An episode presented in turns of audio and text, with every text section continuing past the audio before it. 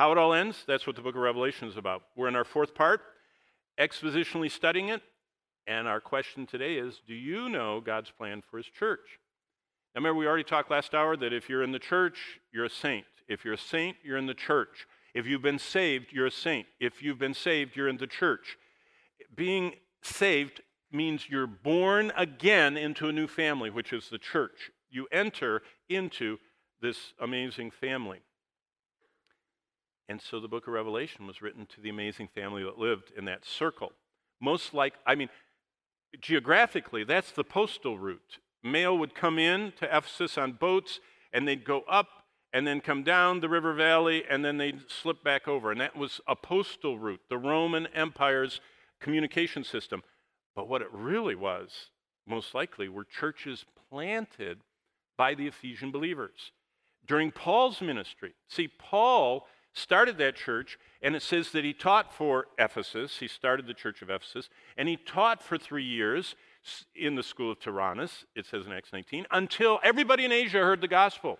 That's interesting. What it meant was that people came and then they left and they went all over this province and took it with them. And these are probably churches that were started there. So here's what I found in my little half hour every day that I spend reading every section. And let's go to chapter 2. So, in your Bible, uh, Revelation chapter 2. Wow. It's the fourth hour, and we've got through one chapter. That's foreboding, isn't it? I see that smile on your face right there. We have a very smart student over here, and she's calculating that at the speed I'm going, you guys are going to miss lunch some days, or supper, or something. Okay, here we go. Chapter 2 to the angel. Now let's settle that right now.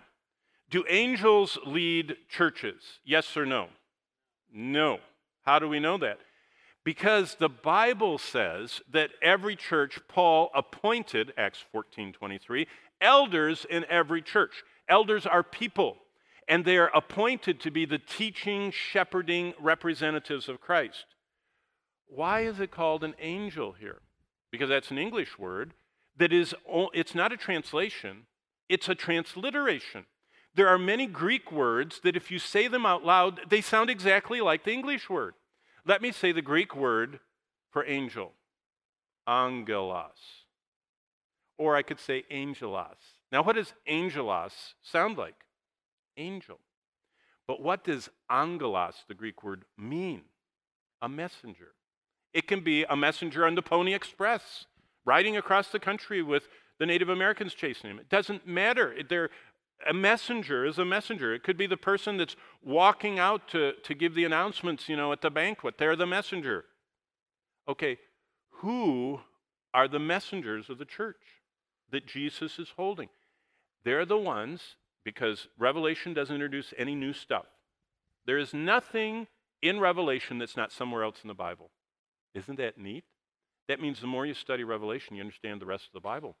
Because they pull, God pulls all these little things out of all the most obscure dark corners in the in the Bible and explains them and fits them together. So the messenger is the pastor, teacher, elder of the church in Ephesus, and probably there were multiple churches in Ephesus because it was so big, local gatherings, but all of them together were the church at Ephesus. Right. Okay. Look what I wrote. Jesus designed our DNA. Now, DNA is one of the greatest proofs of creation.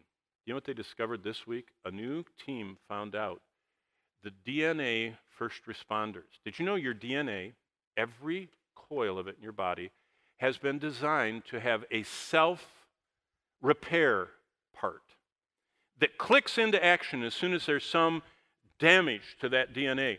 This this repair part comes in. I just read the Scientific American It's the most amazing article. It comes in and clamps off both ends of the strand where the problem is in the middle, and it clamps it off and it works on it in the middle, and then it comes off and unclamps it. How did that evolve?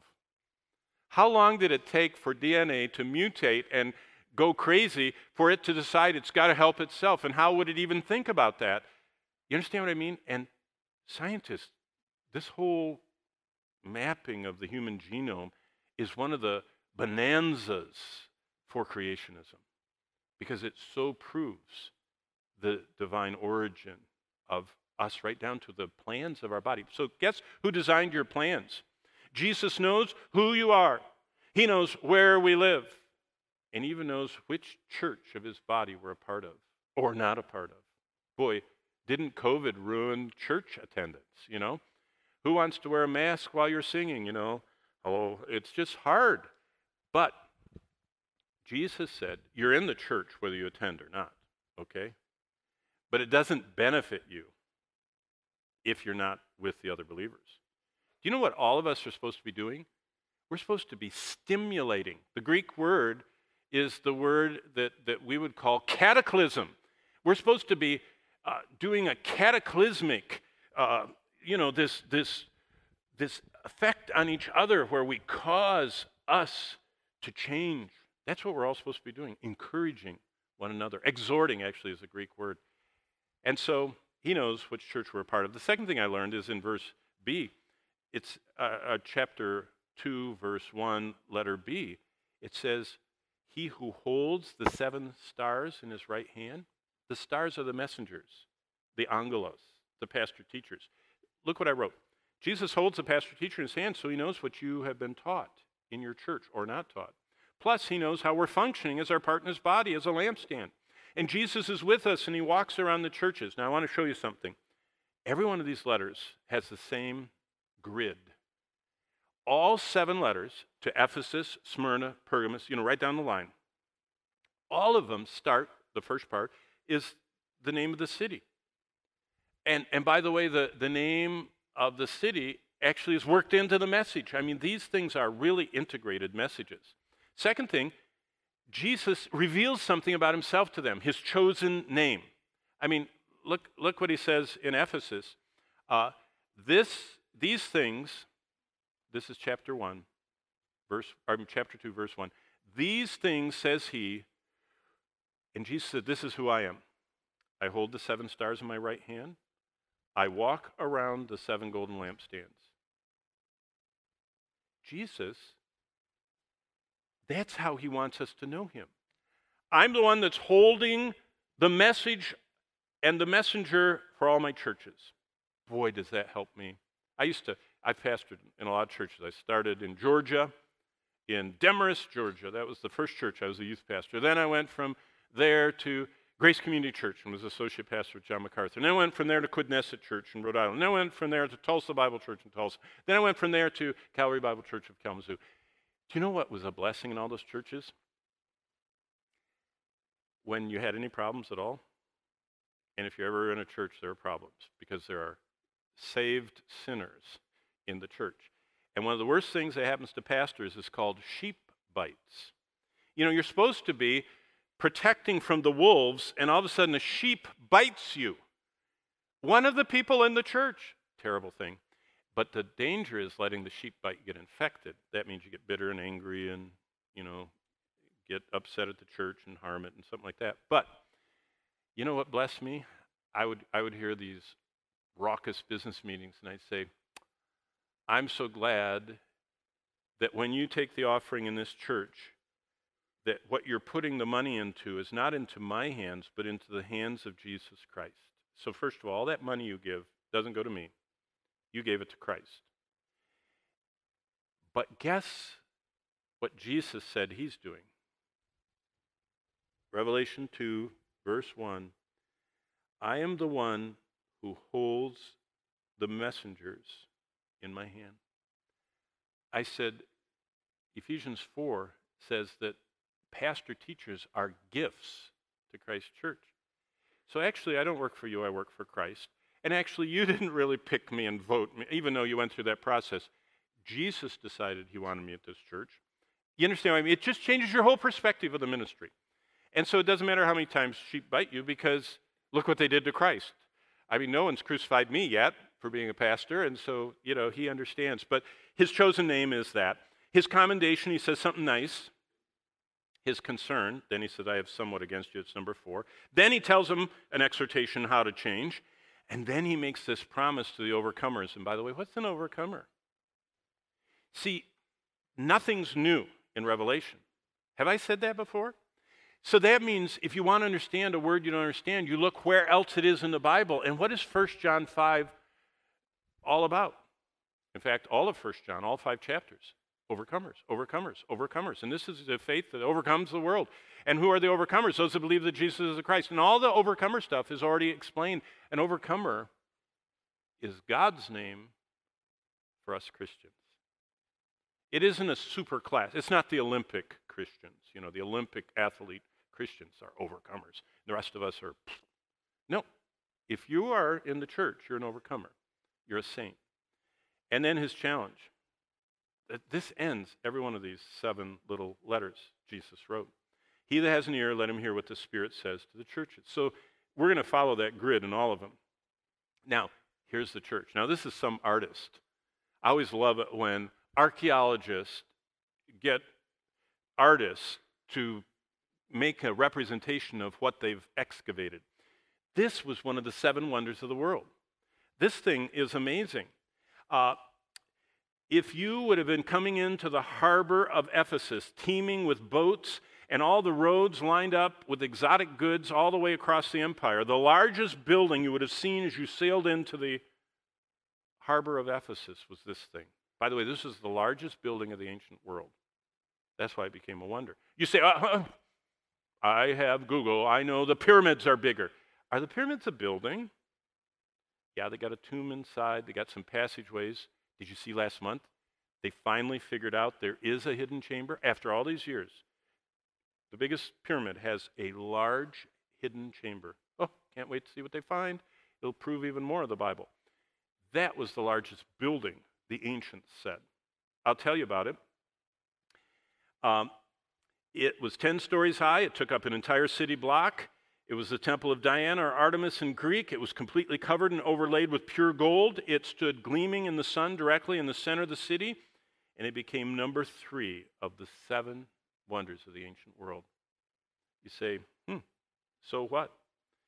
Well, listen to what it was like. In and around Diana's temple, were prostitutes, both men and women, who lured people in for unbridled immorality to worship Diana, the goddess of sex and fertility. And hundreds of the temple prostitutes were always on the grounds to promote an unrestrained indulgence of the flesh. Ephesus became a magnet, not just for the sexually enslaved, but it was the center of black arts, witchcraft, superstition, and all the powers of Satan. Now, think about it. Jesus planted his greatest church in the shadow of Satan's temple. That was, I know they said it was Diana, you know, Artemis. But who, Paul said to the Corinthians, who is behind every idol? Demons and Satan. There, there, there aren't, you know, all the, what's the, the new Disney thing, the immortals or whatever, you know, and and now all the Marvel things, you know, we, are starting to cross over from science fiction into mythology, and Thor is, you know, the Nordic god, and all that stuff. Behind all of mythology and false gods of all the religions of the world is Satan. Remember, he's the God of this world. And so this was Satan's biggest temple, the largest building in the ancient world of the of the classic world when they made the seven wonders was that thing. And God planted his biggest church in the shadow of that place. See, that, boy, that should, if you even care about the Bible that you're here studying, that should start sending alarm bells off. How did God plant a church in the shadow of the biggest temple of Satan? So immediately that means that wherever Ephesus is talked about is fascinating. So Acts 19 is about the birth of this church. Paul wrote six chapters to these people. What's it called? The book of what? Ephesians, yeah, was to that church. And what did he write about? He wrote about how to overcome sexual temptation and how to defeat spiritual warfare, how to resist Satan. That's what the book of Ephesians is all about, based on the first three chapters, which you've probably already studied, our position in Christ. To have any church in Ephesus was really a miracle. But the church at Ephesus, it was Paul's longest ministry. the greatest revival of the New Testament era. It's the largest church of church history that, that we have a record of. It's the church Jesus is going to talk about his first love. That's where we are in Revelation 2 and 3. And it has the most detailed words on spiritual warfare and commands. You know, in the Bible, well, you have Logos. You can do a search on the imperatives, right? So that's a quick one. Did you know Jesus in the Great Commission said, Go into all the world and preach the gospel, teaching them to observe all things that I have what? Commanded you. That's the Great Commission. Matthew 28, 18 to 20. What did Jesus command? A new commandment I give unto you that you love one another. That's an easy one. But you know what all his rest of his 250 commands are? The imperatives that are in the Gospels. Jesus commanded many things. You say, why does that matter? Because John wrote five books. His first one was the Gospel by John. You know what it says in John 14, 21? He that has my commandments and what? Keeps them is he that loves me. So, very interesting. So, uh, there are a lot of commands in Ephesus 6, 10 to 20, is all I was trying to say. Okay. Ephesus teaches us the three, the three choices of a surrendered life. Now look at this. I know your works. I, am I'm, I'm in uh, Revelation 2 2 now. I know your works. I know your labor. I know your patience. I know you can't bear those who are evil. You have tested those who say they're apostles and are not, and have found them liars. Verse 3, you've persevered, you have patience, you've labored for my name, you have not become weary. Verse 4, nevertheless, I have this against you. Jesus is saying to a local church, the biggest one, the miracle church, the one that's in the shadow of Satan's temple, I have this against you. you I don't know who is the um, person you most look up to as the biggest top dog of your life. But think of whoever it is, whether it's your parents or your boss or your best friend or your girlfriend or your boyfriend or I don't know who. But the last thing someone that you think is the most important person in your life, the worst thing that that whoever it is could say is, I have this against you. Wouldn't you sit up after you, you know, collapsed with sorrow and cried a little bit and said, I didn't know you had anything against me. I don't want anything to be, I love you or I admire you or I want to do whatever to please you. If that person said outright, I have this against you, wouldn't it be shocking? Yet Jesus says that to this church. Why? Well, let's do a little, little study of where they'd come from. Look at Acts 19. Remember, if we're going to do expositional study, we have to see the background, okay? So this is not the first time Ephesus shows up in the Bible. The first time it shows up in the Bible is way back here in Acts chapter 19. And see how long it takes to turn the pages? But it sure is fun. You know, when I turn the pages, I see all the markings that I have in my Bible, and it reminds me. You know, the way that God wired our memories and our brains? We have, we have uh, 600 octillion synaptic connections. I mean, this is an amazing hard drive. It's better than flash, you know, the four terabyte SanDisk flash, you know, hard drives that you can carry in your pocket that are the size of a credit card. This thing's really dense. There are more synaptic connections inside your brain than there are known stars in the universe. 600 octillion synaptic connections. And what God has done is, the more you put in, there is a spiritual gift if you've gone through, I think Don Locke actually teaches, I don't know. There's a spiritual gift that is called the, the gift of knowledge. You know, it scares people because they're thinking of a prophet that's telling the future. Do you know what the literal systematic theology, theological definition of the word of knowledge is? A, a spontaneous bringing to mind of a previously learned scripture. How many of you have been talking to someone and all of a sudden a verse, you can't believe it. You learned it in Awana 22 years ago, you know, just comes to your mind. Is that because you're really smart? No, it's because of the way God wired our minds. That everything you've ever seen or heard or done or said or anything else, there's room up here. It's all there. It's all recorded in Technicolor Your brain is taking a video, and it's 8K. It's not 4K, it's 8K of everything. Every thought, every word, every sound, every lyric, every smell, and it's just, it's on all the time. And it's all there. This hard drive has everything in it. And you know what the Holy Spirit offers to us if we surrender? He'll spontaneously bring to your mind a previously learned scripture. You know what the goal is? To previously learn it, okay? He won't bring to mind something you haven't learned. That would be revelation. We don't believe in continuing revelation, but we sure do believe that He will bring to our minds what we previously learned. So every time I turn the pages, it brings everything to my mind that I've previously learned. But look at verse 11, and I'll stop talking about everything that comes to my mind, or we'll never finish this lesson, okay? Now, God worked unusual. I'm in Acts 19:11. See, 19:11 to 17. God worked unusual miracles by the hands of Paul. Listen to the founding of this church. Verse 12, so that even handkerchiefs or aprons that were brought from his body to the sick. Did you understand what that means? Paul's working, trying to earn a living. He's working as a leather worker. And, and, and Bonnie and I have gone around all these shops and the archaeological remains, and, and it's amazing how, how unventilated they were. You can actually see Paul's leather shop because it's a part of all the leather shops that are in Corinth, and you can see what they look like. Very unventilated. They didn't have central air. So here he is working away on his leather work, and he grabs his, his handkerchief. He grabs a, a cloth and goes, oh, oh boy, sets it down, works some more, and he goes, and it was gone. Where did it go? Well, look at verse 12. So that even handkerchiefs or aprons were brought from his body. I mean, people were hanging around the doors like this, waiting for Paul to go to lunch and take his leather worker apron off. And they'd grab the apron and they'd run over to someone that was sick and they'd touch him with the apron. And look what would happen in verse 12 diseases left them, and evil spirits went out of them. This was the most unbelievable time of Paul's ministry.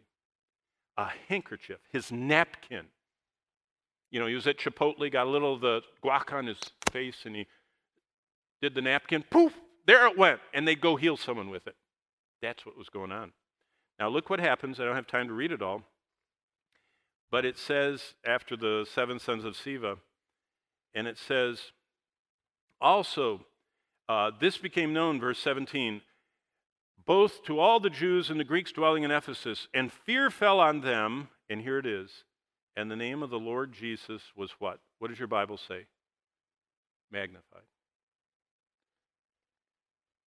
The name of Paul wasn't magnified. Isn't that interesting? You know, nowadays, if you're a big shot in Christian world, you're a big shot. You ever been to the NRB, you know, the National Religious Broadcasters thing? Christian Bible teachers and evangelists have, have details around them. They look like the president. They all have those things in their ears and they have kind of like the little bulge in their suit. You know what that means, that they have a gun. And they're and these superstars come into the NRB with a phalanx of all these protective details. That's why most of our modern Christian superheroes never go to jail, are scourged, or stoned, or, you know what I mean, imprisoned because they're superstars. Did you know what the Bible says? The greatest revival in history with a man whose napkins could heal people and drive out demons. He wasn't magnified. Who was magnified? Who does verse 17 say was magnified? Christ. The goal of our lives is for people to not even remember who told them that. It's kind of like Philip with the Ethiopian eunuch. Philip disappeared. The Lord harpazoed him, raptured him away, and the eunuch went on his way rejoicing. He wasn't even worried that he didn't know where Philip was because he had philip had connected him to christ. Paul had connected these people to christ. The goal of word of life bible institute is not to connect you to, to you know someone that becomes your uber mega superhero. It's to connect you to christ. God's son was magnified. That was the the first of the choices that the church at ephesus made. Remember here i'll back up. The three choices. This church the whole church embodied the surrendered life. And the first church choice they made is they were going to magnify God's Son. They didn't magnify Paul. They thought he was a great tool the Lord used, but it was Christ. they were connected to. And I hope that that's what really, really happens during your experience here at Word of Life. You know, part of the charter, I'm on the board of the Word of Life Bible Institute, not uh, just one of many. There's this huge room of us. And they always remind us every board meeting, twice a year, uh, when we gather in March and in August. And then we actually have one more in, so we have three. We have one in December too. They remind us of the charter and the, the founding documents of the Word of Life Bible Institute. You know what it is? To prepare you for a lifetime. You know, one of those lines in there says, to give you the skills and prepare you for the lifetime ministry. Well, you know what the lifetime ministry is? It's not staying in this room. It's getting connected very deeply to Christ in this room and in your dorms and in all of your outreaches, and then leave here connected to Him. He's magnified. So that's the first thing. And by the way, this is unlike any time in Paul's ministry. God didn't do miracles like this all the time, but here in Ephesus, because Paul's only goal was to magnify Christ, because he didn't care about magnifying himself, his name, his status, God especially blessed Paul's ministry like at no other time in his life. And it, it's amazing to think about. But look at what happens. When Christ gets magnified in your life, something happens to you. And this is what happened to the church. Look at verse 18. And many who had believed came confessing and telling their deeds. Verse 19. And many of those who had practiced magic brought their books together and burned them in the sight of all. And they counted up the value of them, and it totaled 50,000 pieces of silver. That's a lifetime, many lifetimes. That's 200 years of work at average rate, wages. So we're talking about multiple lifetimes of multiple people. That's how much it would be, very much. And then verse 20. Well, I don't want to get to 20 yet. What's the second thing, the second choice? Number one, we want Christ magnified. Number two, God's people are consecrated. I, I, keep getting the questions, you know, that come up, and several of you have told me that you ask all of the speakers the, the same set of questions. I think about that's exactly what I used to do. Only I didn't ask him. I took him out to a meal. I, I, you know, that's how I met John MacArthur. I walked up to him and he says, I would like to take you out to lunch. And he looked around. He just got done speaking at a place, a chapel, and there were hundreds of students there. And he looked around, and everyone was going that way to lunch. And he was left at the front. And he says, Well, I guess nobody else wants me. You can have me. I thought, Oh. And I went to lunch for three hours. I asked him questions. I don't remember eating anything. I just asked him questions. I just said, how do you find that in the Bible? How do you study? How do you memorize? How do you read? How do you? And when he got all done, he said, You know what? He said, Why don't you just come on staff? And he said, I'll just show you all that stuff. And that's how I started on staff. So ask John MacArthur out to lunch. You might be on staff. No. What happens that God wants to happen when we start magnifying Christ in our life? We start getting consecrated. We start shedding tearing off the old garments of sin, the, the things that so easily beset us. Let me just talk about this. When God's Son is magnified, choice number two, God's people get consecrated. When Paul originally began spreading the gospel in Ephesus, he was not talking to commendable, God honoring saints. It says in Ephesians, they walked according to the course of this world, according to the prince of the power of the air. And then Paul goes on in Ephesians to say, this church conducted themselves in the lust of the flesh, fulfilling the desires of the flesh and of the mind, and were by nature the children of wrath. These were Diana worshippers, sex addicts, materialism controlled, occult practicing sinners we're talking about here. But when God saves them, He doesn't just leave them there. And they made the choice to cooperate. What I'm saying here is they cooperated with sanctification. How did they do that? Oh, we don't have to guess. Remember? Nothing's new in Revelation. This is talking, this, this church in Satan's shadow is chronicled. Uh, let's, let's look at what Paul taught them. It's in Ephesians 4, right here, starting in verse 17. So look at Ephesians 4. You want to know how they did it? How did they magnify Christ? That's Ephesians 1, 2, and 3. That was just they listened and said, we got it, Paul. How did they get consecrated? That's Ephesians 4 and 5 and 6. And look what happens in Ephesians 4, starting in verse 17. This I say, therefore, and testify in the Lord, that you should no longer walk like the rest of the Gentiles walk in the futility of their mind. He said, You guys aren't supposed to live under the shadow of that temple to Satan and all the wickedness they do there. Why? Because those people, verse 18, have their understanding darkened. They're alienated from the life of God because of the ignorance that's in them, the blindness in their heart, and their past feelings, and they give themselves over to lewdness, and they work. Isn't it fun to read the Bible and actually to see what it's talking about? He's describing what the Ephesian people that lived around that temple, the wonder of the world, what they lived like. They lived just like this ignorance and blindness of their hearts, verse 19, who being past feeling have given themselves over to all this. Verse 20, but that's not what you learned from Christ. Well, he didn't say that's not what you learned from me. Paul stood and said, I want you to follow me like I'm following who? Christ. That's right. That's 1 Corinthians 11 1. I think you've memorized that. Uh, this is great. Hey, we're supposed to go out in the world and say, I want you to follow me because I'm following Christ. Now, it's okay to say, follow me if you're following Christ. And so Paul is teaching them right here you're learning this from Christ. I'm the one that's speaking to you, but what I'm telling you is from Christ. Verse 20 of chapter 4 of Ephesians. If indeed you've heard him and taught, and taught by him, and the truth is, is in Jesus. Now, verse 22. How do you get consecrated?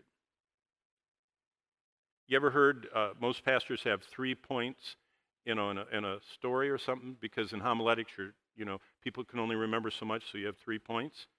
This is one of those three point sermons Paul gives. Look at it. It's in verse 22 that you put off. Now, if you could see my Bible, I have a big red box around that. And then look at verse 23 and be renewed. So you put off. Secondly, you be renewed. And then look at verse 24 that you put on. Okay, I'll tell you about one of my bad habits. As a man, I would wear the same thing every day. Women are not like that. Uh, it's comfortable. I like it. And so I have a wonderful, wonderful wife. Sorry, that's where you were yesterday. Wonderful, wonderful wife. And you know what she does? She actually gets rid of some of my clothes because I would keep wearing them until they fell apart. I mean, I am a creature of habit. And so the fact that I'm wearing my, I call it my pink shirt, is because Bonnie bought it for me because I had another shirt that I wore too much and it looked really ratty. And so she bought me a new one. And I went in to get my regular shirt and I looked and it wasn't there. I went, honey, what happened? She said, well, honey, I got you something new. And I had to choose to put it on. Now, you understand the Bible is written for, for basically, the New Testament was primarily slaves that were in the church. That's why they met at night. The slaves worked all day. That's why Eutychus fell out the window and died, and Paul had to raise him from the dead. He was from the area around Ephesus. It's because they were mostly slaves. And so these people, I mean, they were, they were trying to get this in, but they were tired and they worked all day. And so Paul said, okay, I'll make the Christian life real simple. It's like getting dressed. You put off, you be renewed, you put on. So it's like getting undressed, taking a shower, and getting dressed again in clean clothes. Okay, isn't that simple? Now let me ask you is it like Iron Man where you go like this and the machine comes around you and goes and takes it off and puts it on you? No. It's a choice you make. You have to take off, then you have to go to be renewed, the shower, and then you have to choose to put on. That's the Christian life. That's they chose to not give Satan a foothold in their life. They were constantly shedding. Every time they remembered something from the old life, every time they walked by that temple and they were tempted again because they remembered that prostitute or whatever used to tempt them, they decided they were going to find a new way across town and not walk by that because it reminded them. See, they put off the old. But they didn't just put off, they were renewed. How do you get renewed? I beseech you, therefore, brethren, by the mercies of God, that you present your bodies a living sacrifice. You all know this verse, right? And be not conformed to this world, but be transformed by the what? Renewing of your mind. You know what that means? That means if you're memorizing verses for any class or course, you're not memorizing them just for the course. You should be memorizing them for the rest of your life. I, I actually, on my phone, have pictures of my verse cards from the 1970s when I was just like you sitting in college. And I had to memorize all these verses and all those Awana verses and all the BMA verses and all the whatever I was in program verses and camp verses. Why? I didn't do them just for camp or to get a five points on the quiz and then forget it. You know, I can really learn those fast and get it over with. Mm-mm. That's the only way I can take a shower. That's the only way I can be renewed by the renewing of your mind. It's the Holy Spirit who takes the Word of God that totally transforms our minds. And I'm only on slide 13 of 30, and we have 10 minutes. Okay? So, my question are you making a choice every day? And here's the last thing look, look at Acts 19.9. 9. Oh, now I got to turn all the way back to Acts 19, verse 9. Uh, Paul took him to the school of Tyrannus and reasoned daily in the school. Then look at verse 10. And he continued for two years. So they went to this kind of afternoon Q&A. The reasoning means Q&A. But now look at verse 20. So the word of the Lord grew mightily and prevailed. If God's Son is magnified, if you choose for Christ to be magnified, and if you choose to be consecrated by taking off, being renewed, and putting on every day, then God's word will start prevailing in your life.